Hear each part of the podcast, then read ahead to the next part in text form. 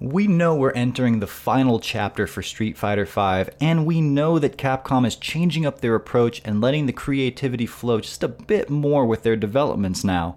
So one has to wonder to what extent will Season 5 be a testbed for Street Fighter 6?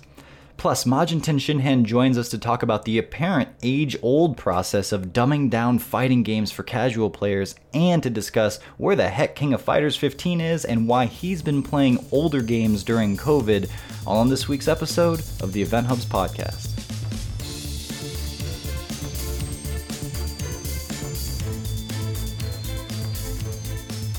All right, welcome back to another episode of the Event Hubs podcast. I am John Catalyst and with me as always is John Velociraptor Guerrero. And I need some Spirit Bomb energy because I feel like I have zero mana left in the tank right now. Man, yesterday I actually took the day off from work but only because we have uh, we're doing this crazy excavation, remodeling, adding a new fence, and doing everything in our yard right now, getting ready for this wedding coming up. And uh, I basically spent all day yesterday next to a giant tractor, which was digging stuff up, and then in the holes that were made by that, these basins that we're putting in our yard, constantly breathing dirt and dust, and, uh, and and being like hunched over and crouched down. And I am feeling it today. So oh, I am here. I am ready to record this podcast. I am using all of my extra reserves, but uh, but please send me any extra spirit bomb energy that you got because I could definitely use it.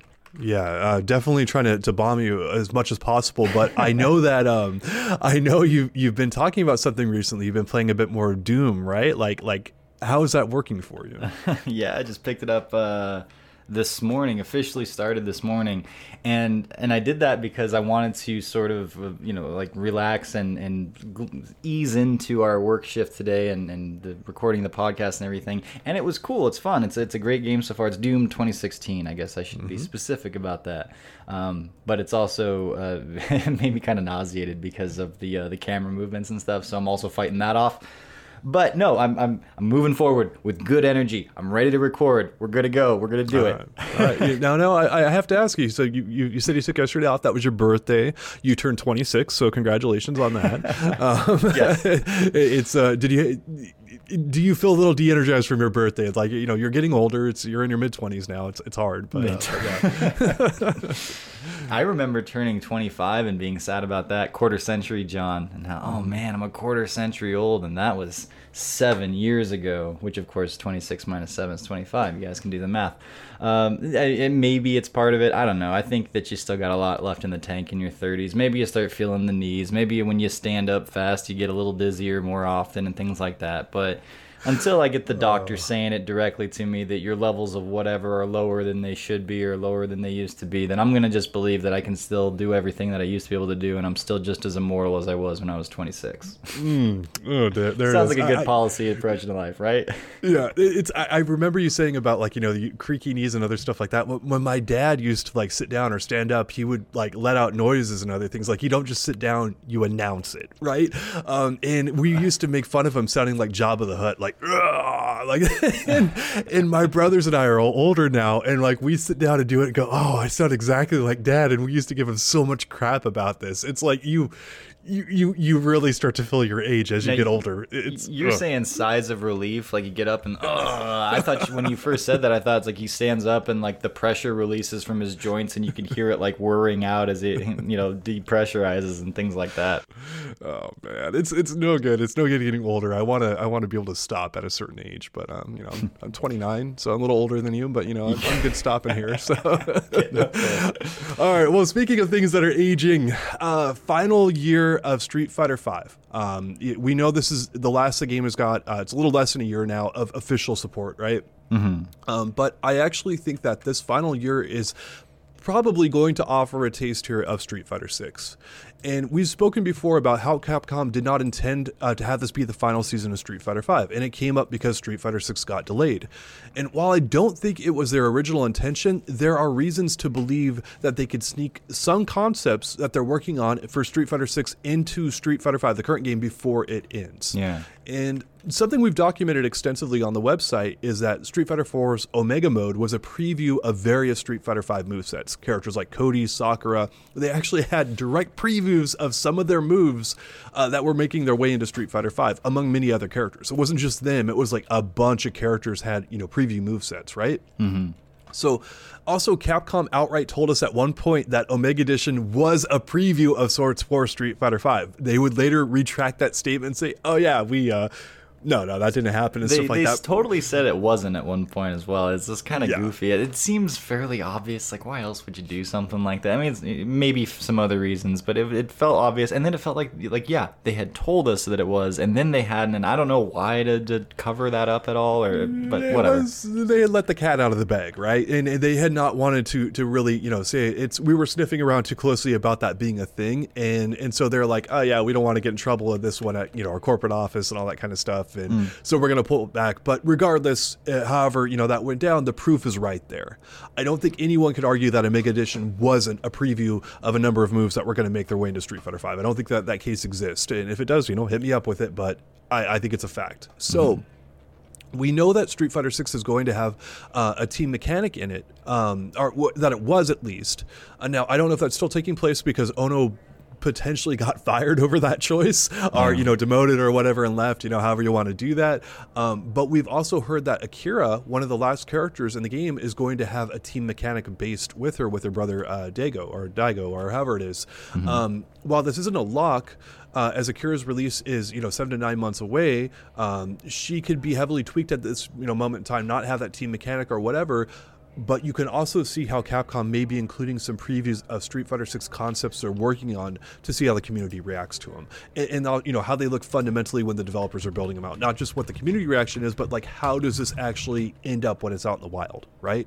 Right. Um, so we we have a direct confirmation. Uh, we've seen the models of, of Daigo, Dago, whatever. Uh, Akira's brother. We know he's going to be some kind of factor with her, and you know it's it just makes sense. Rival Schools is based heavily around a team-based mechanic. We knew Street Fighter Six was going to have that in there, like all this kind of stuff. We can see this coalescing into like, hey, here's some previews, here's some taste of what Street Fighter Six has to offer. So, what's the benefit of doing that right now? Is it, and and specifically, I mean, um, when you take the Omega into Street Fighter Five example, because because like testing some of these moves in the atmosphere of Street Fighter Four versus the atmosphere of Street Fighter Five, I don't know how much it's going to actually do for you. It's like, well, what does it mean for for this move to be this efficient here when a lot of things change? You know, the mechanics, the the the the flow of the battle, the damage output, all those kind of things change. Is it more along the lines um, of testing, just just like having assets that then you can quickly copy paste over to the new thing and have them work fairly similarly? So it's like you're doing the you're making kind of like a skeletal outline, and then you can just port it over really quickly and, and, and don't have to worry about some of those basic things? Or do, do you think this really does tie into the way the game is going to flow and the way it's going to feel and, and things more along those lines? Yes to both, actually. I think that, that you've illustrated it really well. And one of the things I think that will hit home for our listeners a lot, because you guys have been talking about this, is how much you've been going back to play Street Fighter 4 to see what you want in Street Fighter 6. Mm-hmm. It's so much easier to have a real thing, a real tangible thing to play against. And, and to see how that might work in a future game. And even if it's not, you know, I mean, we know Street Fighter 6 is going to be completely different than, than 4 and 5. That's just the history of Street Fighter. It's how that, that franchise works. But we, we've seen a number of mechanics and other things bleed over into these other games. And it gives you a test bed to work off of. It gives you, you know, like you said, the skeleton maybe to work with, a, a framework, some idea of it. Instead of it being just a concept in your head, which may or may not be good, you're having something tangible where you can actually mess with it. And you, you know, we know the Capcom team, they, they play hundreds of matches a day or something like that or whatever. It's their jobs to play. Like giving those teams, uh, that, that balancing team, a real tangible product versus like an idea in your head to play against and say, hey, this works or this doesn't. Mm. It's huge, especially in a, an existing and proven engine in Street Fighter Five. Yeah. And also, since we're talking about skeletons so much, Skullomania confirmed as the final character for Street Boom. Fighter Five here. Yeah. There it um, is. Um, so, so one of the things that we do see as a common thread in the upcoming characters, and I would argue in some of the more recent releases for Street Fighter V, is that each character has a more obvious and well-defined like sub mechanic that they engage in uh, uniquely, right? So, like G's presidentiality levels and um, uh, Gill's retribution. We know that Dan is gonna, well, sort of have his taunts be part of his uh, his unique approach. The Oro's got this turtle balance thing going on. We just talked mm-hmm. about Akira. Um, not so sure about Rose, but that seems to be like one of these new things that Capcom's really doing to further make these characters unique. Do you think that that might be something that transfers into Street Fighter 6 and just is a, a standard thing for everybody else, fleshed out as much as it's been in recent times? Yeah, I think that I think it's something that actually Killer Instinct really um, kind of helped bring home is like giving every character a very unique and strong flavor in it. And I think that the FGC has kind of universally seen that and been like, that's a really cool thing to have. Let's do more of that. Uh, and I think you're seeing less cookie cutter approaches to characters, and I, I think you're really trying to see much more in this day and age, um, more unique characters outside of the launch rosters. Like launch rosters kind of tend to be a little bit more tame by nature, um, but as developers have said many times, if we heard them, the more they learn about these games, the more they feel freedom to kind of explore them in different ways, right? Um, so you get a little bit more, you know, uh, cookie cutter with with launch stuff, but yeah. So. I get kind of afraid of that though, of mm-hmm. of this idea of giving everybody this much unique stuff, and there's there's certainly are gradations, right? Because you can say that this was done already with the V system in Street Fighter V. Everybody has their unique V skill, V triggers, and that absolutely sets them apart from each other. Think about G's V trigger versus Vega's and what that implies for each character, how they're going to approach things, how strong they're going to be. But at the same time, if you make it that unique and that different on this level of of it's it's they're so different from each other that I'm worried about this. It, it takes me to the same conversation I had about F.A.N.G going into Street Fighter V before the game had even dropped, and it's like he's so different from everybody else with his poison mechanic that it's either mm-hmm. likely going to shoot him to the very top or he'll be absolutely dominant or they'll tweak it down so that it doesn't do that but then it's going to put him at the very bottom and sure enough yeah. where did that character end up as a, a, meme for the first parts of the game and then still never that great and actually yeah I gotta say, F.A.N.G is, is super unique, but I have never enjoyed him in this game, and I don't think yeah. people have enjoyed watching him all that much, relatively speaking. It's not to say he doesn't have fans, not to say there aren't hype moments. We appreciate Xian and, and a handful of others playing this character, but I don't like playing against him. I have no desire to play as him, and he was one of the characters that I started as. Uh, and, and really, I don't feel like he's been all that good of an addition to this game that doesn't mean that every character that has their own thing is going to be like that, but they might be so different that it's going to be really hard to balance. At least as the way I'm seeing it emerge like that. And and I'm I mean, how how season five plays out might be a good kind of test bed for this, but with that in mind, it kind of makes me worried both for season five and for the potential for a Street Fighter six if they go in this direction. Yeah, it, it's why you make the case for characters being more homogenized when they're on the launch roster. F.A.N.G is a great example of that. You maybe want to make a character like F.A.N.G later on in the game's lifespan when you understand it a bit more, mm-hmm. when you really understand what the meta and other things are going. And it's it's why you see the launch cast being, eh, you know, Little like vanilla. here's where you yeah, it's it, it, here's Ryu, here's Chun Li, here's you know a handful of other characters that you're, you're probably fairly familiar with. You have a few standouts there. I, I, really love Karin in this game. I think she's been a great character. Um, I I enjoy Vega, you know, kind of thing. Uh, I I think he's all right, you know, for the launch roster. Uh, but then you have a lot of other characters I just think fell apart with the the launch cast. Like I think Cammy is really bad design. I think Bison is.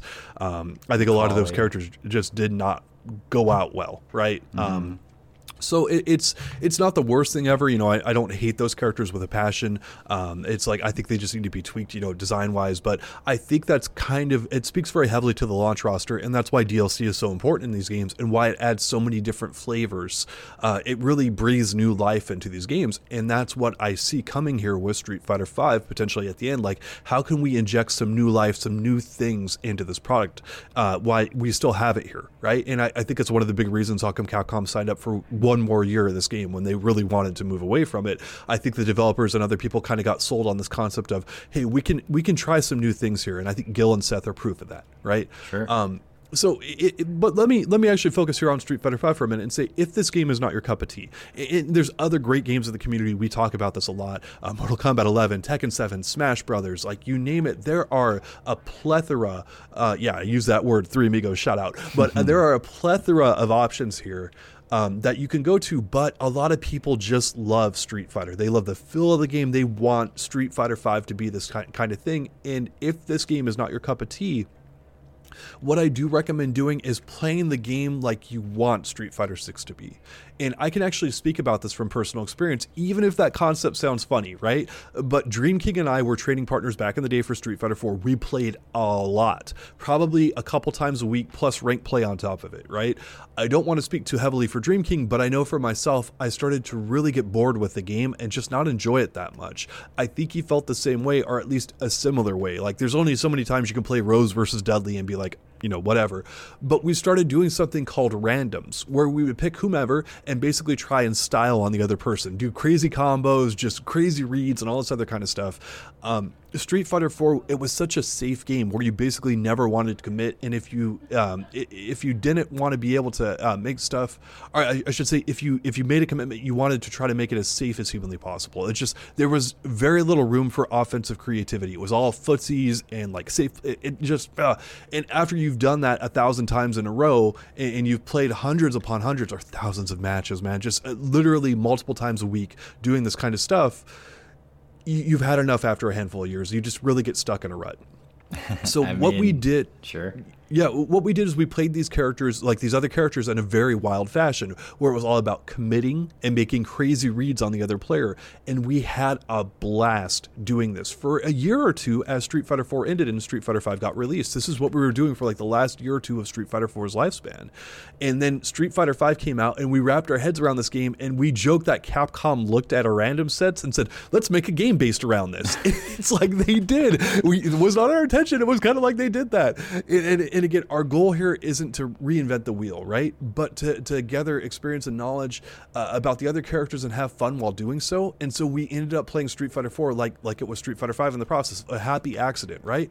And that's actually what I'm advising for people. If you hate Street Fighter 5 and you can't get into the game and you don't, but you can't get into the other fighting games, play the game like you think you want it to be Street Fighter 6 and and there's actually a lot of magic and fun that happens there. And John, I know that you and Dream King are actually doing something very similar to this right now. Mm-hmm.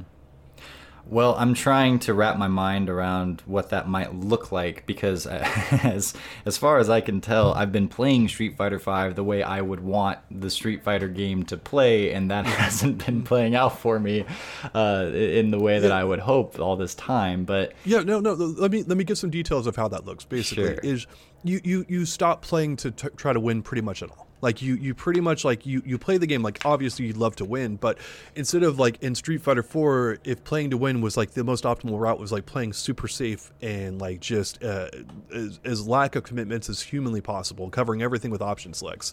Well, how that looked is like you're like okay, if I'm going to play it like Street Fighter 5, I'm not going to give two dams about option selects. I'm not going to give two dams about making commitments and other stuff. I realize it's not optimal, but you know what it is? It's fun and this is so much more fun to play. So you would play Street Fighter Five more like play I like enjoy, a casual. Yeah, I employ, I enjoy footsies or I enjoy this and stuff like that, and you just completely forget about points and other stuff. And yeah, the point system in this game is brutal and problematic and all this other kind of stuff. All these other issues with the game, you kind of throw them out the window and you just play the game to have fun, and and and play the game like kind of as a preview to Street Fighter Six because we know some elements are coming through, and, and also just like if you really want to play fighting games, and I know you and Dream King have been struggling with this, you guys want to play Street Fighter Five and really want to enjoy it, but you just can't.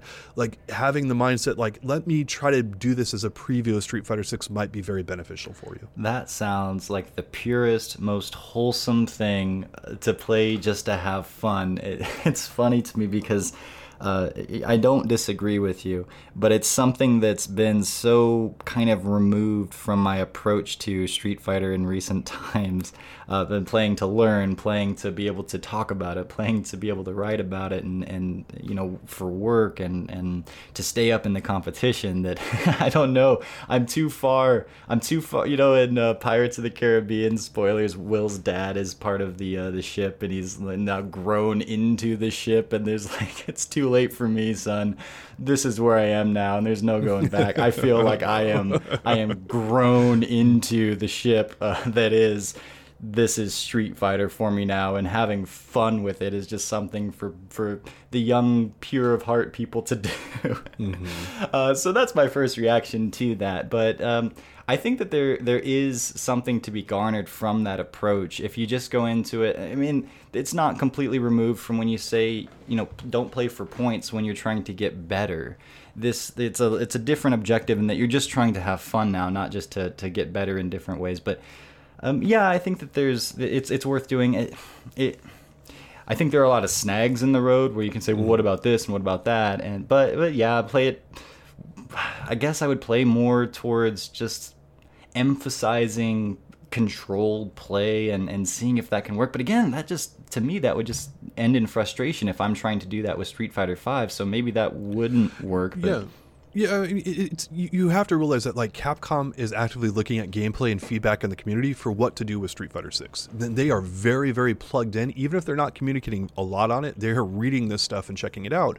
And, and if we come to them with a few ideas and other things and they see gameplay of, of a style that people are having fun with and that they're really enjoying, they're going to be much more likely to look at that two, three, four times and be like, is there something there? Is there some magic we can tap into? Um, you know, we, are we're, we're going to talk about this here with Nick, but just kind of the magic of fighting games, what makes them universally tick, mm-hmm. right? Like what goes, and, and, Capcom wants that. Like they, they want it, they want people to recapture that magic of Street Fighter 2, of Street Fighter 4, of, of the beloved fighting games that we've all played. And, and you actively trying to do that and just embrace what is fun there and not so much care about winning because I mean we're the competitive community. We care so much about that. Sometimes it gets put above all other things. Yeah. And it can be hard for us to divorce ourselves from that. But if you actively try to do it, you'd be shocked at how often you can do that. And and then just bring back that core loving, enjoyable parts of why we we started to play fighting games to begin with. And it's like a new beginning. It's like a Phoenix getting reborn or and stuff in a certain hmm. way, uh, and, and all the the awful implications I'm sure that brings with Marvel three fans and all that kind of stuff. But there is a rebirth here kind of going on because we're we're we're seeing one game die off and another one coming very soon. And so there is an opportunity to kind of reshape ourselves and reshape the community in a better image uh, than it's at right now. Uh, it doesn't mean it's going to be universally great, just that there's an opportunity kind of staring us in the face. And I would love it for people to kind of embrace that and enjoy it. Like even you know uh, you can tell us what what feedback you see from it, and we'll take that to Capcom. We'll put it here on the podcast and on the website and stuff like that. There is a there is a definite chance for you to influence these games in a very positive way and help Capcom and others create a better product that everyone in the FGC really wants to play. You know, as you say that, and as I consider this, I think your example of playing randoms with a friend is the perfect way to do this. And it doesn't really matter what game you're talking about, as long as you guys aren't playing uh, characters that are that maybe it's that you don't have this pre-programmed understanding of as much and, and it, some people play the cast already you know or have, dabble a little bit but the point is you remove yourself from the the intricacies that you've learned of the game and you go back to much um, it's like wiping the slate clean right because if i if i play random and suddenly i'm playing you know R. Mika who's a character that i've never really explored very much I, I, i'd have to figure out her basic commands you know like which way is her super and stuff along those lines mm-hmm I would be playing with a much more blank slate and and just naturally I wouldn't have as much in the way of expectation. So maybe just flat out taking that example, play randoms against a friend um, and, and, then use that to be this fresh approach to the game, and then you can explore these particular avenues. That, that might be the perfect model to do this with because I can see it being beneficial and i can see that fun you know because you you you lose you shed that need mm-hmm. of course i'm not expected to win it's like who's we sometimes will settle on who's going to drive or we used to who's going to drive uh, you know up to phoenix or whatever the hour and a half drive there and back uh, but when we're going to go to a tournament well the way you might settle it is is play for it and if there's a pretty big discrepancy in you know who's who's pretty hot right now in tournaments, like oh well so and so is going to win. Well, what if we just do randoms? We've done that a handful of mm-hmm. times, and those are very very fun. And you go like, well, what's my Menat going to do against my friend Zabuki? We don't we both don't play these games. Um, and it, it, you really boil down to the basics, and you boil down to just very, very basic strategies of, well, I'm just going to stand back, find the one button that works here, and just try to make that work. And so, yeah, maybe that does disconnect you from the side of the whole of the ship so to Yep. speak. And uh, so yeah, I'm gonna try that. And I and I also suggest I, I can get on board with this. I was kind of like, where where's John coming from? I don't know that I'm fully uh, in agreement here. I think that this works, um, or it has a potential to. So I say try it out and let's see what happens. You know, and Capcom is doing this to some extent too. Again, they're they're trying new things in Street Fighter V. We- We've seen it already, and they're going to keep doing new things. And so they're they're in this process as well. And kind of the, the you can be productive for them and, and the community by doing this. You know, by exploring new things that you, you never have because you've written the game off. You want to play Street Fighter, but you know, yeah. But uh, anyways, so if you enjoy the game as is too, like I do, like sweet, uh, uh, you know, you just keep playing it as is. You're perfect, right? There's there's nothing to mess with. But if you are one of those people out there, we know a lot of people are frustrated with this game and it hasn't been what they want it to be. Here's a way of still enjoying it if you want to try it from a different lens, basically. Um, and and yeah, so there I, it is. I have one more thing to tack on to that too, because as we are standing right now, we're just about to get into the season five content. Right, Winter 2020 is just about here, guys, and that's going to bring about Dan, a new mechanic. The game's going to change substantially, and I think part of the way this game is going to change puts us into a similar arena as playing randoms would, right, where the where we're in new territory that we're exploring, and therefore the stakes of winning are are lessened at least for a while. So maybe pick up one of these new characters and approach them uh, in a more of a long form randoms uh, example sort of way, where you're just playing with the new character to to explore it as you would what you want from a Street Fighter 6, right? Play the new characters that way and it can be instead of just a single session or, or restricted to sessions as you would with randoms, it can be the next in these final chapters of the game. It might be for you, you know, exploring Ro- Rose and playing that style or Oro or whomever, right? But play them like that instead of playing the new character that you might pick up in the same way that you've been playing your old characters in this game, trying to win, trying to be the best, ultimately trying to win Evo, that kind of a style and that kind of approach. Maybe do it that way and you get that long form version of what we've been talking about. and, and you are practicing what you preached here. You played Necalli, a launch character who is as as you know basic as you get pretty much in this game. um, and and it, it's it's but you went to one of the more complicated characters in there in Seth. And, and can you speak about like what that transition was like and, and how eye opening that's been for you? Well, I'm not completely removed from that desire to win and such, and especially with Seth being pretty good, there you can immediately start to see the things that work for the character, and then you're like, I'm gonna pursue that, and I'm gonna get wins because of that. But yes, I have very much intently tweaked my approach to what I want out of this game. I'm not trying to win Evo with it. I'm just trying to learn the game. I'm trying to refine my abilities in in you know how efficient am I with frame traps? How is my pressure? How often do I give up offense when I shouldn't be giving that up? And just going back to the basics with this character, um, trying to become a better Street Fighter player instead of trying to becoming a uh, trying to become a player that wins at Street Fighter Five specifically.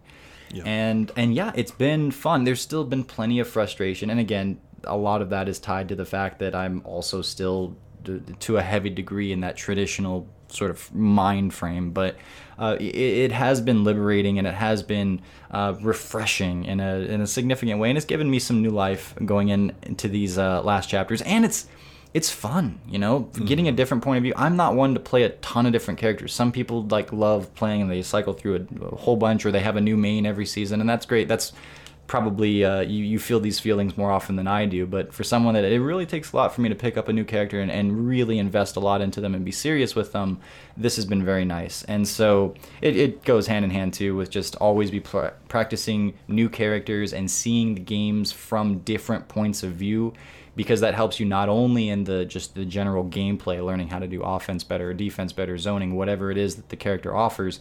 Uh, it, it helps you to consume the game and filter the game through different lenses too, on, on more broader scales, and and all of those things are really good for helping you ultimately understand these games better. And the better you can understand, the more you can have fun. There it is. And just a just a couple bits of advice here to, to enrich your fighting game relationship. You know, that's that's what we're here for, just to to kind of give you some new ideas and new approaches on stuff, and and there it is. Now joining us will be everyone's favorite Event Hub's writer, Nicholas Majin Tenshinhan Taylor, all the way from Sweden. Nick, how are you doing? It's been a little while. Yeah, it's been a while. Um, I'm doing pretty well. Uh, I've been a bit under the weather lately, um, so I haven't been as able to participate in stuff like this. But I'm doing better now. Uh, I've still been playing fighting games. I haven't forgotten everything, so I'm uh, definitely mentally capable to uh, stick with you guys. That's actually a And bit we- of what we're going to talk about later on. But uh, John, you were going to say?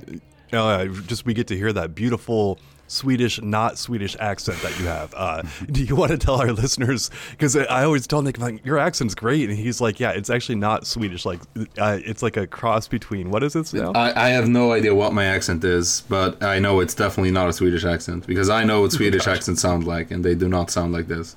Yeah, um, I, I remember him saying like the Always Sunny in Philadelphia, like uh, Mac on the show, like does kind of like a Swedish accent, and he's like, that's not. Yeah, and so anyway, he was putting it out, like, just like kind of how awkward and, and weird sounding that is. And he's like, "That's definitely not my accent." And I'm like, "Okay, gotcha. Yeah, it's uh, you. You clearly got like a mix of something else going on there, and uh, yeah, got to drop those uh, beautiful uh, what is it, the um, ear babies and people's uh, ears or something like that with your accent. So boom, there it is. I, I just uh, started playing Doom this morning, Doom 2016, at the recommendation of Catalyst, and the idea of ear babies uh, coming out of the context of just playing that, which is all about demons and hell monsters and stuff, is terrifying. It's like Dead Space and and. Uh. I So, actually uh, finished that just last month. What Dead Space or Doom? Doom. Oh, right on. nice, very nice. you said you were under the weather. It actually the, the so much camera movement. It's it's very fun, and I uh, especially appreciate the music when you get into some some of the action sequences. But the camera movement's got me feeling a little bit under the weather myself. I had to take a break for like 20 minutes and kind of uh, get my stomach back to uh, to normalcy because I was starting to feel pretty sick myself. So.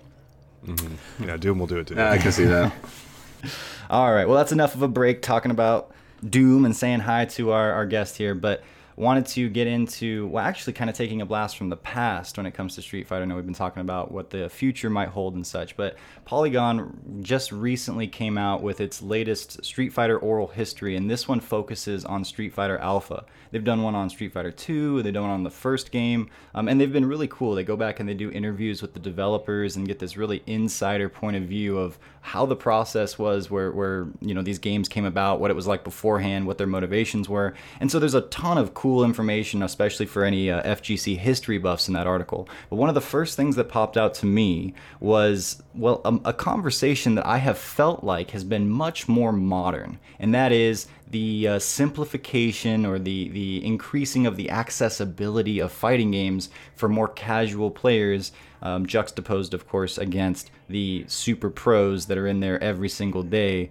Uh, well, this would be back in the arcade days, in the arcades every single day, figuring out every little nook and cranny of, of, of these games and then being like impossible to touch uh, from a competitive standpoint. And so we talk about that all the time these days. But one of the things that kept coming up in this article from 25 years ago when Alpha was coming out, I think that was it was 1995 was when the game dropped.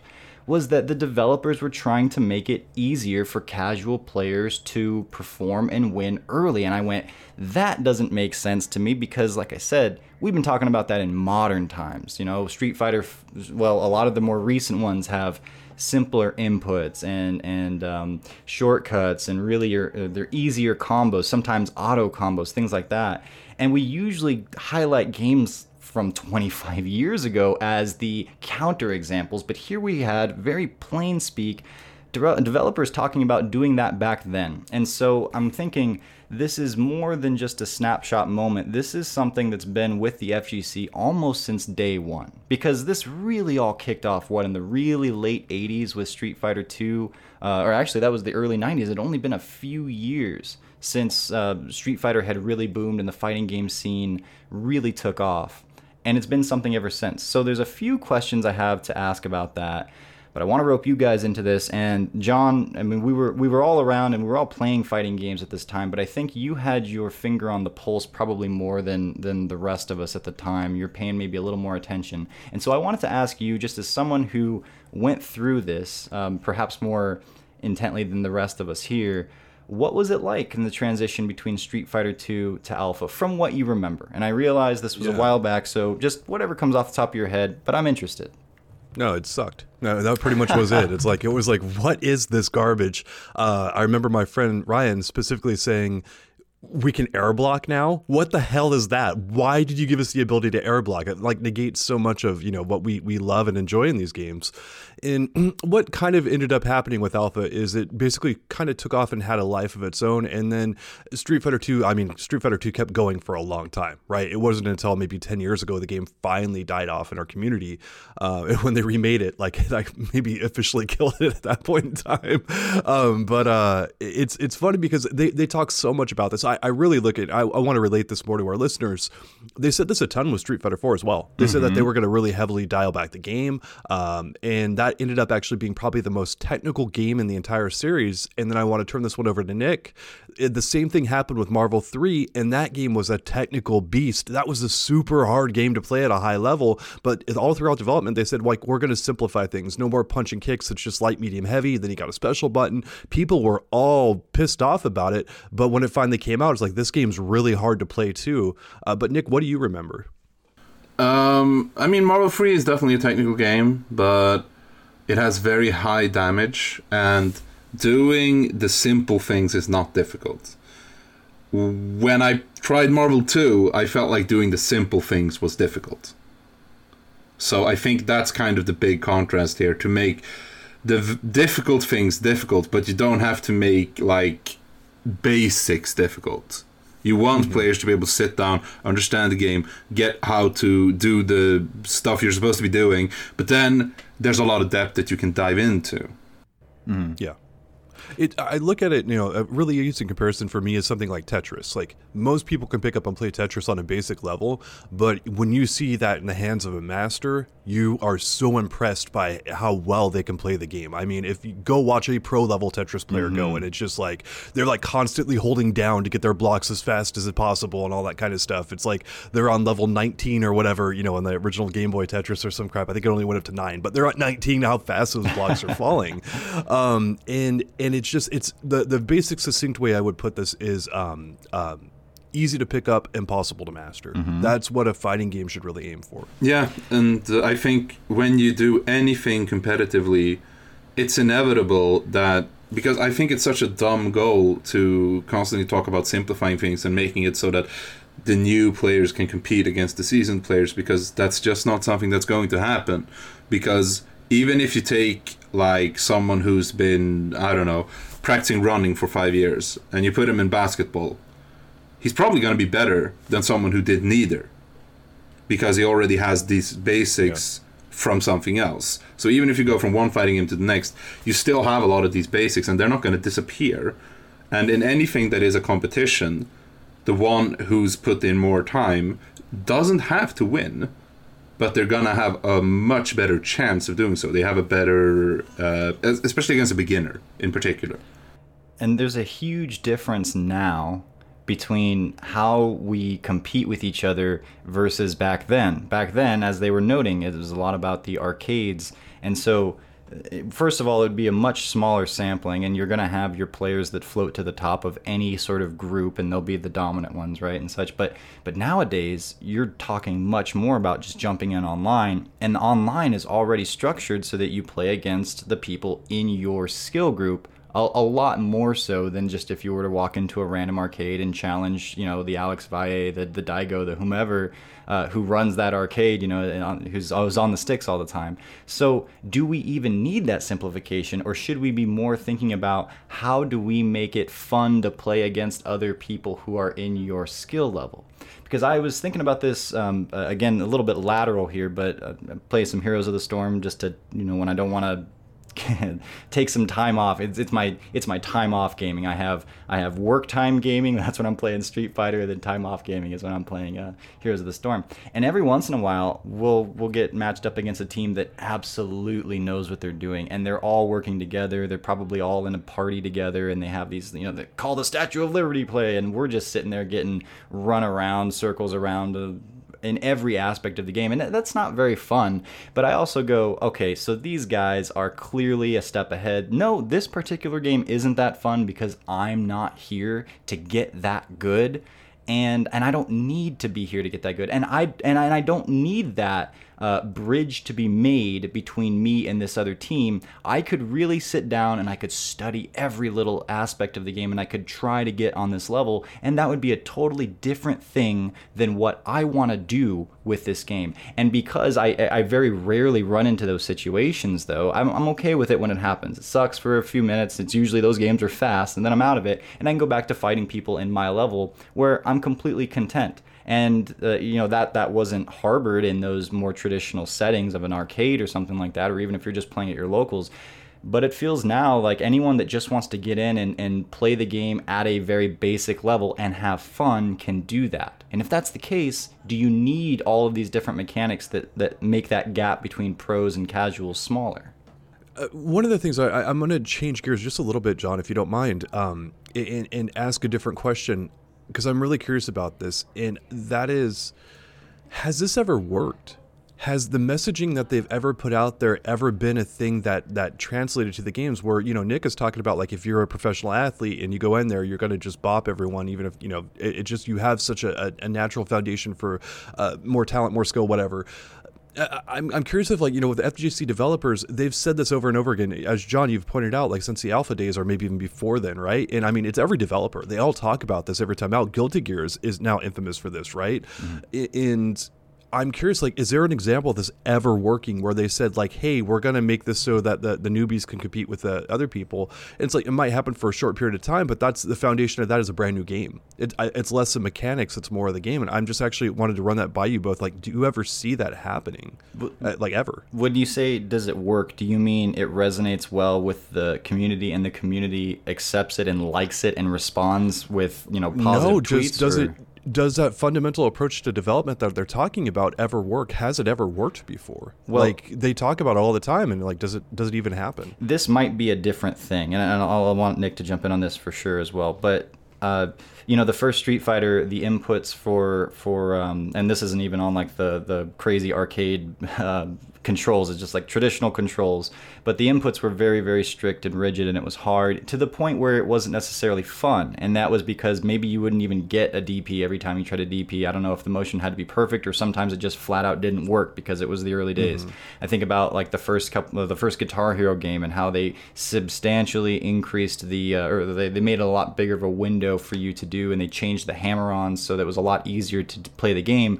And there was still enough room for you know in those rhythm games for the the shortcuts that they put in there and for you to still have an incredibly high skill ceiling where that wasn't the make or break for you know pros and, and, and casuals uh, so i've seen incremental progress where making the game easier has in my opinion made things better overall uh, mm-hmm. but maybe making the game easier to beat each other is where that that starts to fall apart something yeah. like that well, I think like I was saying earlier, like making the easiest, the simple things, the basics, making that stuff easier, I think is a smart move. I think that makes sense.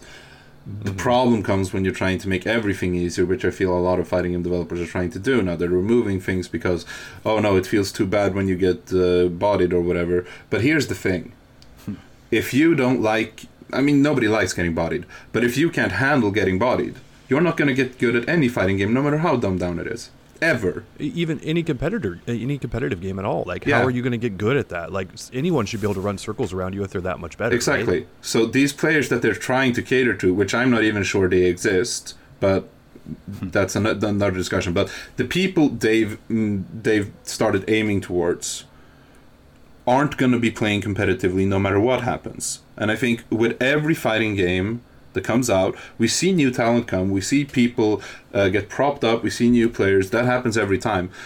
But I don't think these players wouldn't have appeared if the game happened to be harder. It just happened to be so that this game caught them for whatever reason.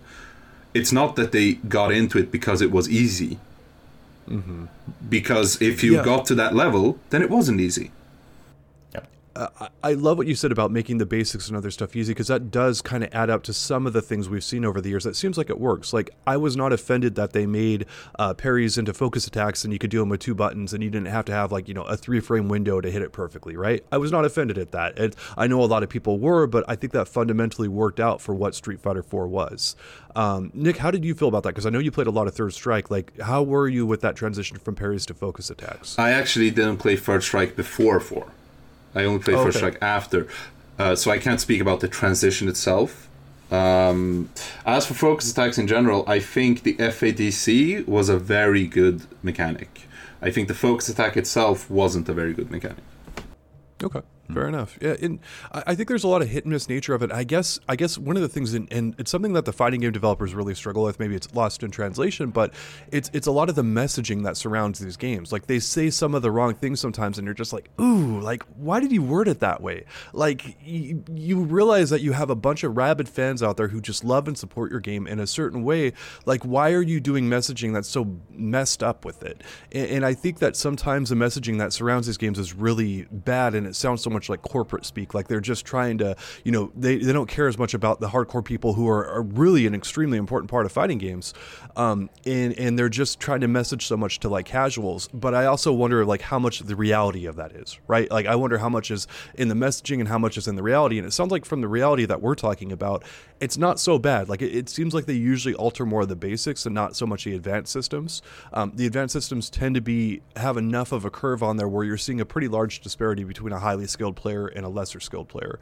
Uh, I don't think we run into that too much here in fighting games, but I really like what you guys said, and hopefully, maybe it's something the developers can kind of pick up, where they start saying like, "Hey, we made the base game, the the, the mid level game, the low level game, like easier to play. Like, so if you want to pick this up and have fun, you can do that." I think Seth Killian even did that a little bit with Marvel Three, uh, and shout outs to Seth because he was a very bright uh, man and and obviously still is, uh, and and just does a great job uh, of trying to to balance the corporate speak he would get from Capcom with like here here's how this works as a gamer you know um, and I think he did a bit of that. But it would be nice to see more FGC developers kind of pick that up uh, and run with that. Yeah, I think it's really important to be able to hone in on the the very specific um, like like knob that you need to turn here when it comes to making games easier or not. It just overall overarching saying it, it's like oh now easier to play. Like if you think if they could put like a big red sticker on the front of the the box art, right? Like now easier for new players. well, okay, how many people are you going to attract with something like that? And then alternatively though, oh now catered toward pros. It's like well you're certainly not going to do that. I don't think messaging around this is really that smart at all. I think you're going to turn off a significant portion of your audience. I think this is something that you need to have manifest in the play itself and speak for itself. But it's one of those kind of things where it's it's the quiet thing that you don't really talk about because it's gonna make somebody off put at some point, no matter how you approach it.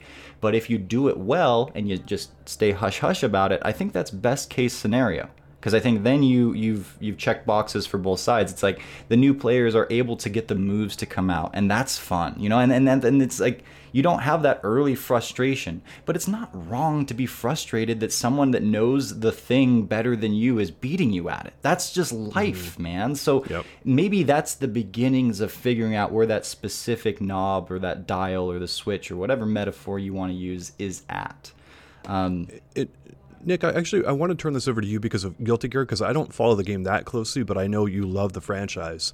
Um, can you talk a little bit about the messaging that's been around that game and why it's kind of turned people off? Um, and obviously, playing some of the aspects of the game, uh, you uh, we're- we're not going to talk about the April Fool's joke. That's not an April Fool's joke. That was actually a legitimate thing. But more more of the messaging that the developers have put out there, right? Uh, okay, so this is gonna get me a lot of hate in the comments, but Right on. The thing is, Daisuke Ishiwatari, who is the main guy behind Guilty Gear, what he's saying in interviews is markedly similar to what Ono said before Street Fighter V, and that turns a lot of people off. Um, Do you have any example, or even just a, a in your own words example? Not off the top of my head, because I was very much put on the spot with this He's question. doing Ono speak. All good.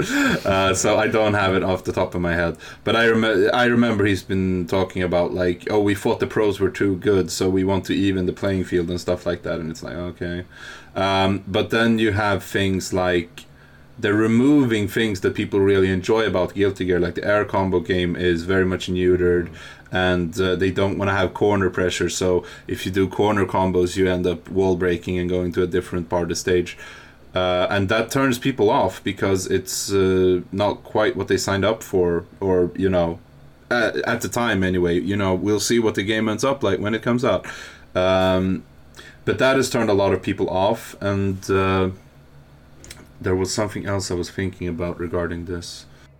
Oh, I'll, I'll jump in and, add that that I the whole basis of what we're kind of talking about here is that the developers have this kind of me- messed up messaging out there. It's not very it's not very good messaging. It's pretty crappy and it's really hard to read, especially when you're a fan of this. But the reality often doesn't end up being as harsh as the messaging that they have behind it. Mm-hmm. I think mm-hmm. that's something we've kind of established with it, with this. So what you just said there, Nick, about like give the game more of a chance. I think with Guilty Gear especially, uh, ArcSys developers are incredible. Um, I, again, there, there's very few companies that are capable of making extremely high level fighting games, and ArcSys is one of them. So I, I think they deserve a little bit of the benefit of the doubt, but also I get fans not letting them off the hook here when they're doing some kind of like boneheaded stuff right from the get go. Whenever you say that the horrible sentence you just put out there, Nick, of hmm. their messaging is a lot like oh no, that makes everyone like cringe and go no, like a PTSD comes out. That is not a good thing. Yeah, uh, but yeah, I actually remembered what it was I was going to bring up. Uh, so um, they had this extremely boneheaded quote. Uh, first, I need to explain what the risk gauge is. Um, I think John might know, but I don't think Raptor knows. but there's a thing in Guilty Gear called the risk gauge, and uh, this is a thing. I don't know the exact intricacies because I don't remember offhand, and I think it works differently in each game. But if you backdash a lot, or if you walk back, or if you block a lot, the risk gauge will increase because that means you're kind of doing cowardly play, to, so to speak. Playing speak. too defensively. Yeah, and then once you do get opened up, consequences will be more dire as in you might take more damage or they might get like uh, bigger frame advantage on you or whatever. So that's a thing that exists in Guilty Gear. So this also exists in Strive. But their reasoning regarding it, or like their approach to it, was well, one thing we noticed was that newer players felt intimidated by Guilty Gear because there were so many different gauges on the screen. So we removed the risk gauge. But the risk system is still in the game. So you just can't see the meter. It's yes. like a stun bar without a stun meter on there. Yes. So they basically yeah. went, okay, so this system, which is integral to the game, it's still there, but you're not going to be able to see it anymore because it was too much things to look at. I mean, That's I love seeing the stun bar because that adds yeah, into the factor of like, will they press a button? Will they, you know, risk an, uh, an invincible reversal? Like that very clearly plays into that equation, and it's another well, sort of juggling ball to consider in the process. Makes it more interesting. Yeah, it, it, literally they took it away in Street Fighter 4 and everyone was pissed off about it. And and that's one of the things that you guys remarked right away is you're like, "Give me the damn stun gauge back. That's in the game." It's like, "Why would you take that away?" Yeah. It's like it, uh, it's not as bad as taking away like a super meter like, you know, indicator, but it's it's comparable. It's like, look, like for hardcore players this is a big deal. Like, what are you doing? And you know, just give us the option to like, okay, maybe if you turn it off by default and I can turn it on, that's fine. Like it's stupid, but okay, fine, I'll deal with that. Um, but yeah, it's it's kind of crazy. Mm-hmm. Yeah. You know, uh, I want. Well, Nick, were you done with that thought? Uh, no, I, just, uh, I can just add that there's uh, also the sentiment that since we've seen multiple versions now of Strive, and ArcSys continually say that they're taking feedback uh, based on like the difference from version to version, it doesn't actually look like it, and that's spooking people quite a bit as well. Mm. You know, Nick, I loved how you, you set this uh, segment up and you, you talked about the risk gauge, and if you play like an you're like John Cattles. You probably know exactly what that's like, but John Raptor, you you don't understand. it's like like an I, I, I, I, just I, I, I, figured you might have played Guilty Gear at some point no. since you've been around for a long time, and I know Raptor's yeah. a filthy casual, so he hasn't. Like, that's, oh my that's gosh, I, like it much better if you're insulting me openly. It's much better for that way. But uh, um, yeah, it, uh, one of the things I will throw out there is that it would be nice if there was like a, like a hardcore option, like you know, because I know that like various developers have said we don't want to show a ping time, we'd rather show bars because casuals understand what that means more. And it's like okay, well, make a freaking toggle in one of your menus that's like turns hardcore mode on. And if you're a hardcore player, boom, you've got all these options in front of you. And we're paying, you know, we are supporting the hell out of these games with DLC and other things. The main people who support these games are the FGC, the hardcore players, and DLC we already know is a huge factor in these games. They're making them a lot of money. So, in turn, hey, cater to us a little bit. Give us a hardcore toggle in your options menu where we get all the stuff that we want, and you're not having to freaking knock your game down and, and, just to you know appeal to casuals and stuff like that. We get that you have to do it to some degree, but give us the option of turning this stuff on. Let give it, put it there, you know, kind of thing, and and, and then we're happy. You know, it's like it's we don't care about going into a menu. We're, we're, we're used to doing that. We're used to sitting in training mode for five hours to practice a one frame link. Like this is what we do. Uh, not if you play Street Fighter Five, but that's its own thing. But anyway, uh, but yeah. Um, I wanted to drop a this this question deserves more research, but I want to do just to drop the bomb, ask you guys, and get your hot takes off of it. Um, when we're when if you're Capcom, you're getting ready to make Street Fighter 6, you're making Street Fighter 6 most likely, and you're considering this particular thing going into it. You have uh, years now of research and examples. You have Street Fighter 4, 3, 2, Alpha, all that good stuff. Now, riddle me this. If you look back at the sales which game is selling the most right? It's street fighter 4 i mean you can you can go back mm-hmm. to street fighter 2 that's its own thing but that that's that's outside of our kind of our vacuum for pretty obvious reasons here, but when you're looking at more modern titles, you're going to try to emulate the one that did the best. Now, it's not only, this isn't the only factor that made Street Fighter 4 sell what it sold or any of the other games sell what they've sold, but do you see that and go, okay, so maybe that's more what we want to sample out of for most of these different arenas when we're considering how we form a game? And then does that mean you kind of go towards Street Fighter 4's flavor when it comes to how uh, um, how much they catered to the casuals. I mean, it's Capcom and they're creatures of habit, and they've outright said um, when Street Fighter 4 was coming out, they said we're going to base this heavily on Street Fighter 2. Shocker, Street Fighter 2 was the most successful Street Fighter game at that time, mm-hmm. so they're going to base it on it. Uh, I would be shocked if the messaging at some point doesn't come out that Capcom looked heavily at what made Street Fighter 4 good and tried to put that into Street Fighter 6.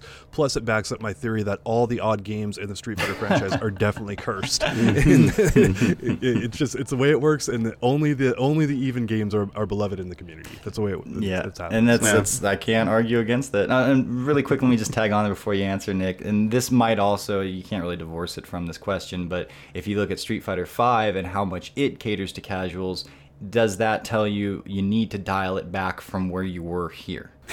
Man, I don't know. Like, I think it's very difficult from Capcom's perspective to see what went right with any given game because a sale is a sale even the people yeah. who sit there complaining all day long, they actually bought the game, right? So, well, many of them did. Not mm-hmm. everyone, of course. um, so yeah, it's difficult, but I think like some aspects of the simplification of Street Fighter Five are things they're gonna stick with. I, for example, think the frame buffer, uh, like not having mm-hmm. one frame links outside of juggles. I think that's something that's gonna stick around. Uh, I think some other things may not. Um, I, it's hard to say, but I I do hope at least that they've gotten the message that the V trigger system is much too dominant, and that they'll dial that aspect back for Street Fighter 6 mm-hmm. I don't know. It's it's difficult, but I agree that given Street Fighter 4 being a much bigger seller, they are definitely going to look at Street Fighter 4 and try to like think, okay, well, what did people really love about this game? And I think something very similar to the FADC is going to come along because we've already seen hmm. kind of like not exactly but FADC ish things with uh, as I call him Evil Ryu in Street Fighter Five. Uh, so they were already kind of toying with that idea uh, through his uh, I don't know if it's his V skill. He has something that one. yeah that kind of works like a focus attack to begin with, and then uh, yeah. Um, and then you have these moves that can cancel, uh, like Poison has the stance cancels, which effectively becomes a meterless FADC in that sense, you know. So I think that's something they're going to try to bring back in some capacity at least. Yeah, I could see like a Roman cancel or something from Guilty Gear, like yeah. making its way in, and a few other things. Like it's it's too much fun to do that. And I mean, even you who are is not the biggest fan of Street Fighter Four, I think that like it's fun to do it, and yeah. it's hard to do it, and, and so it, but it's also very powerful when you do it. So it's like it's a pretty good risk reward fun balance in there, right? Mm. So I, I never thought of that, but I, I, do agree. I could see it coming back in some fashion um, because I think people really enjoyed it. Yeah, I if if I were to put a a not extremely well thought out opinion out there about this, as I consider just generally, it should be easy to do the combos easy to do the moves, but the skill and the difficulty should come in in getting to um, be able to do those in the first place. Opening up, creating that situation to be able to do it against a player that knows what they're doing. If it's two casuals, it's like whatever. A jump in's to work 99% of the time out of whatever, right? But it should be easy to do it, so it's fun when you actually pull it off. But there should be a difficulty in getting there in the first place, and uh, and you know manipulating to open up the opponent. That's where it should be uh, hard, and that's my my very quick hot take. Not thinking about it too much, but that's where I feels. largely agree, but I also think there needs to be something that Street Fighter Five has largely been lacking, which is uh, combo variability. So having powerful combos that are fairly easy to execute, I think it's a good move. But you also need to have these combos that maybe don't give you that much more, but they give you a little bit more, and they're way more mm-hmm. difficult. That's that's very Street Fighter 4, and I, I think that I think that added a lot of flavor to the game. Yeah. Um, and you saw people just kind of go, it added a lot of flavor, added a lot of hype, and it gave you just a bit more. And some people just wanted to go for that. And you got to see how much they would will, how many resources were, were they willing to cook just to get that extra 10 damage, you know, kind of thing. And it's like for Sako, it was like, I'm going to cook everything. I want Yeah. that 10 damage. And for other people, it was like, no, I- I'm good, you know. And and it, it lets you express more personality Yep. in these games, which we definitely like, right? Yeah. Especially in the age of esports, man, you can build an entire brand off of being the Sako esque player who's all about execution, doing those crazy combos, inventing the combos. Like, there is so much there for an esports development. Ooh, Yeah. that's exciting. Nick, you have been playing. You haven't been playing. You've been getting excited for King of Fighters 15 and then playing older titles. We got this theme of, of old and new today, huh? Um, Yeah. So tell us, where are you at with uh, what, what are you looking forward to with King of Fighters 15 and what's it been like in the, in the fighting games in the uh, Tenshinhan household lately? Uh, dude, I wish I'd been playing King of Fighters 15, but unfortunately, um, nobody even has seen it because it's been complete radio silence on that front. Like they did technically officially announce it two years ago, almost to the date right now, but they didn't announce it with a trailer. It was just a logo, right? It wasn't even the logo at that point. They just said King of Fighters wow, that's 15. right. Yeah, and it was set for 2020 at that point. But then at Evo last year, so Evo 2019, they showed the logo. Um, and that was, what, 16 months ago? Something like that? So even that was a long time ago now. And I actually put a piece up yesterday um, talking about this and the general release windows for SNK titles. And if you look at their previous games from recent years, you would have King of Fighters 14, SNK Heroines, and uh, Samurai Shodown. But all of these games were revealed with trailers, though, so it's a bit of a different scenario. But the longest window for any game from its reveal to its release was King of Fighters 14, and that was 11 months. So even when we get to see the game, we might still be almost a year away. Wow. Uh, but yeah, I'm very excited about it because SNK have been making big gains lately. Samurai Shodown seems to have done very well. Uh, a lot of the complaints people had about King of Fighters 14, where people were criticizing the graphics and stuff, haven't really been made about uh, Samurai Shodown. Um, I'm completely hooked on their mobile game, King of Fighters All Star. Uh, play Do you play as one of the WWE characters? I have them, but I don't use them that much. I use John Cena sometimes hmm. because he comes with the song. That's that's reason enough. Absolutely. that's that's pretty darn good. Yeah. yeah. Um, and then uh, they've done all these cross licensing deals. Obviously, Terry and Smash Bros. is the biggest one, but uh, you've had Iori guesting in A Million Arthur. You have Mai and Kula showed up in Dead or Alive. Uh, Geese, of course, in Tekken. Haomaru in uh, Soul Calibur. So it's very clear that SNK are doing one thing increasing their brand awareness. And I'm guessing that the point of doing that is for King of Fighters 15 to become a bigger deal. Yeah, I, one of the things I, I will go back to is that when we saw like Midway uh, back when they were called Midway and not NetherRealm Studios, when they went through some acquisitions and we saw what happened with Capcom when like their company started to tank and we got you know pretty much like Street Fighter Five being console exclusive, all this kind of stuff. When companies are getting like massive upheaval in them, it can be a real issue on the development team. Uh, I'm hoping that it's just a delay in the product and that's it, and it doesn't impact the quality of it. But that kind of stuff really does scare me based on the history of what we had in the the you know the FGC, we really want company stability. That's like Yeah. one of the best things that you can have. Um, so that would definitely explain the delay, and so we'll just cross our fingers and kind of hope that it doesn't impact the quality of it. Because as you said, I think SNK is doing brilliant stuff. Like their marketing, they got they got Terry and Smash Brothers, man. Like they've got the ultimate um, IP marketing team right now working for them. I, I don't know if there's a, a company doing better crossovers in the entire FGC. Like they're hands down number one, I think. And and if you can say that like that you're hands down number one on a big point like that you're doing a lot right, especially for a, you know a scrappy company like SNK. So I'm, I'm crossing my fingers and hoping because uh, man, it's the SNK games always have a special spot in my heart when they're on tournament. And Nick, you know what I'm talking about here? It's they have this like unique sense of hype with them. They are so much fun to watch because the players that play, play SNK games are like really good Yeah. and they're very like they're very stylistic. Like you you just kind of feel like a whole new sense of style and things when those games are up on stream. And, and I I have a special spot. You know, you and I are watching like seven tournament streams at once and whatnot. But when the SNK games come up, like those are one of the games I really try to go out of my way to watch more than the others when I can. You know, and it's like it's special. Like I get it, and so I get why you're hype about this game. It's fun. The, the SNK games are really fun, but man, I'm I'm a little terrified here. Yeah, I think it's fine because we know that Samurai Shodown is progressing with its DLC perfectly fine. They released uh, five characters this year, and they have season three confirmed and everything. So it seems like the development side is still doing okay for them. So I hope that's the case. Uh, but yeah, I totally agree. Like the the thing about SNK games is they're so cool. like everyone Yeah. thinks so. Even if you don't want to play them, you watch them and you're like, "Damn, this is so cool."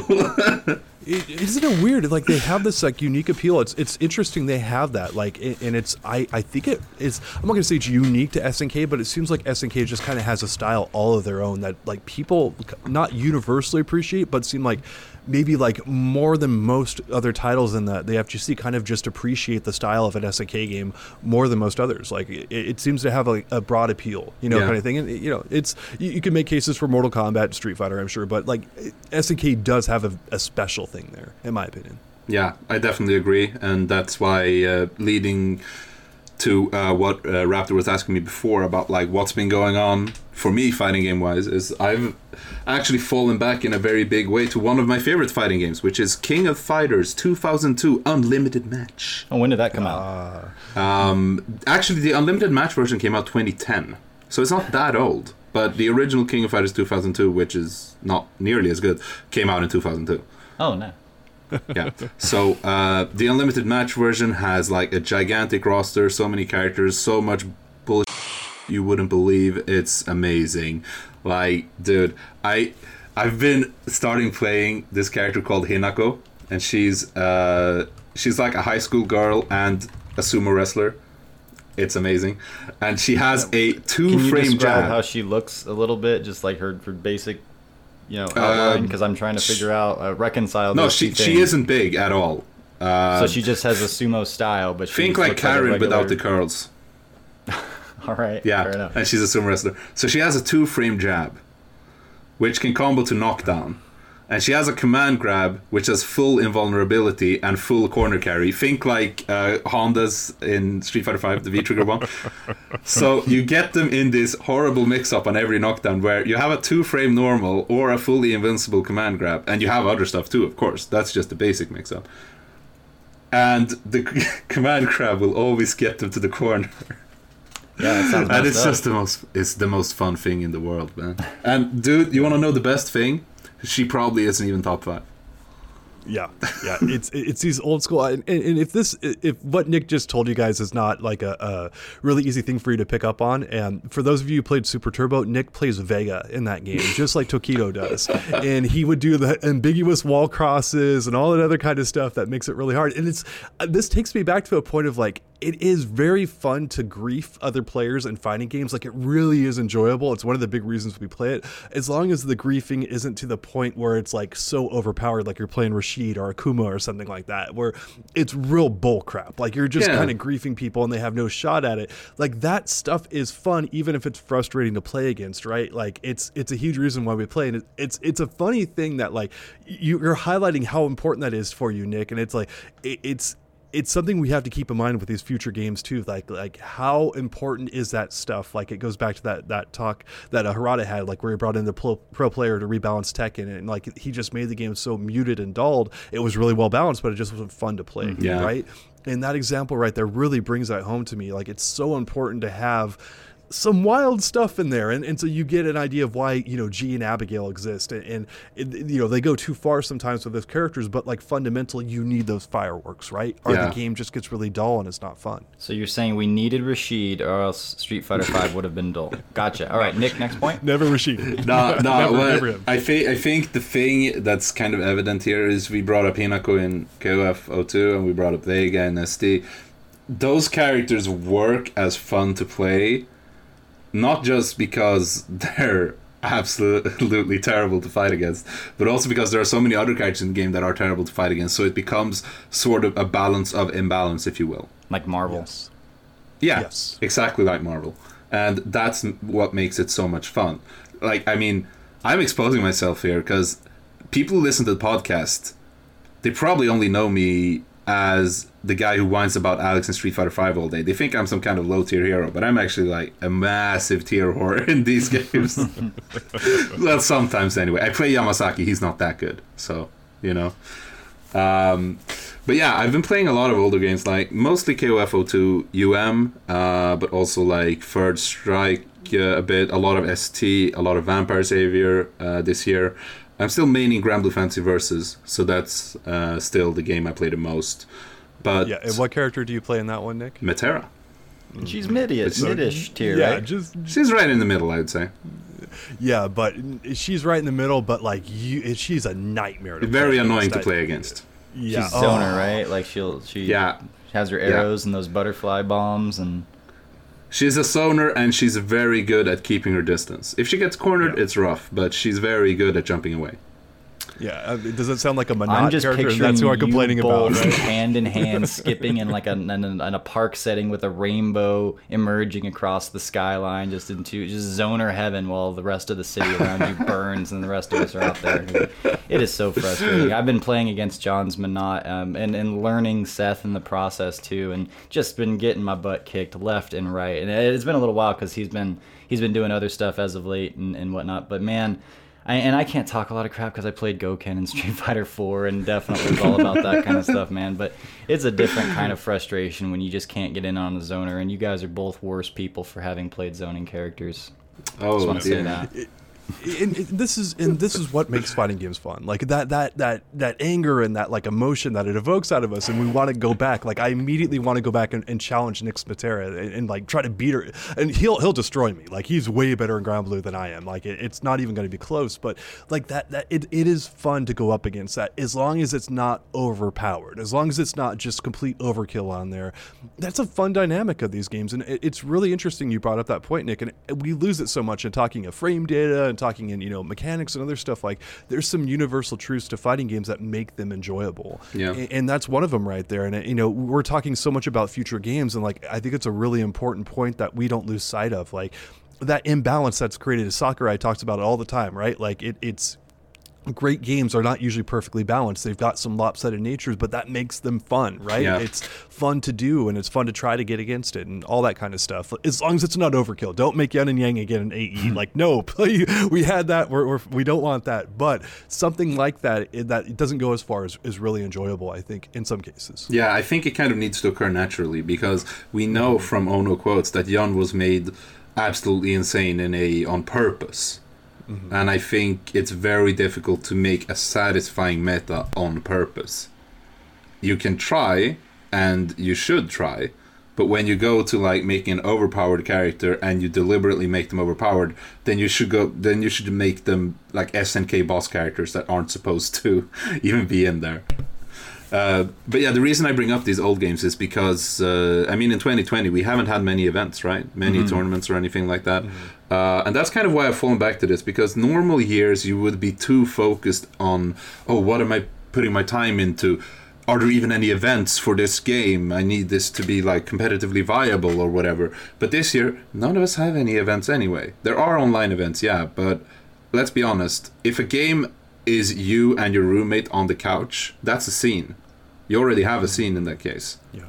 So when events aren't a part of the equation and you don't have to worry about like having that competitive drive and like I want to go to combo breaker and I want to play against 600 people or whatever. It's easier to fall back to games you just love and that's kind of what I've been doing this year. Uh, I mean I play Granblue which I do love but Granblue is more of a current game and I enter events in it and stuff but I still fall falling back a lot to games that don't really have that many events but still are just fun Well, it's And no thi- longer the pressure of having an entire scene that's going to keep things going forward, right? It kind of just becomes Yeah. in this vacuum of, well, like you're saying, in the scene on the couch. Like that's that's the beginning and end of it, and the amount of fun that you're going to have there is is everything, and then you don't have to worry about all this other stuff. Yeah, and I think that's been a very smart uh, move from some developers this year, uh, realizing that okay, this is how COVID has impacted the year. Um, it's difficult to overhaul netcode in modern games, but hey, we have some good old classic games where we can put in this stuff. So they added rollback to uh, King of Fighters 2002 Unlimited match, and they more notably added rollback to Guilty Gear XX Accent Core Plus R, which is a mouthful. Um, and I think that one really exploded in part due to the growing concern about the upcoming Guilty Gear, uh, which made all the Guilty Gear fans kind of band together and be like, hey, well, we got this Guilty Gear. It's got great online. We're all sitting at home right now anyway. Let's just play it. And it completely exploded. I haven't been keeping up with it, but I know it exploded the night it came out, and it was the big, the number one fighting game on Steam for a little bit and such. And uh, Nick, have you been following at all how it's been doing since that time? If it's still kind of maintaining numbers or not? I haven't been following international charts, so I don't know like where it is in the ranking. But my Discord list and my Steam list, I always have at least five people playing it. Ooh, there you go. Nice. It, it does show how important netcode is, you know, if you can fundamentally implement it and stuff. And it's a great reminder, but also, Nick, what you're saying, it's like you don't have to have it in this if you've got something of a local scene uh, and another person on your couch, basically, right? That you can play against, that's fun to play against. It's It really does bring you back to the heart of fighting games. Yeah, I think so. Well, that sounds like uh, we talked about all the things we wanted to talk about. Any uh, All right, y'all. Well, um, Oh, go ahead. Oh, yeah. I was going to do the outro. So do the hell cool? out of the outro. Okay. Are you good, Nick? Uh, you know I'm gonna add my tag at the end, but yeah, I'm good. okay, boom. All right. All right, y'all. That's going to wrap us up for this week of the Event Hubs podcast. Once again, thank you all so much for listening, and we'll be back with you soon. Oh, and play Play Grand Grand Blue. Blue. There it is in stereo.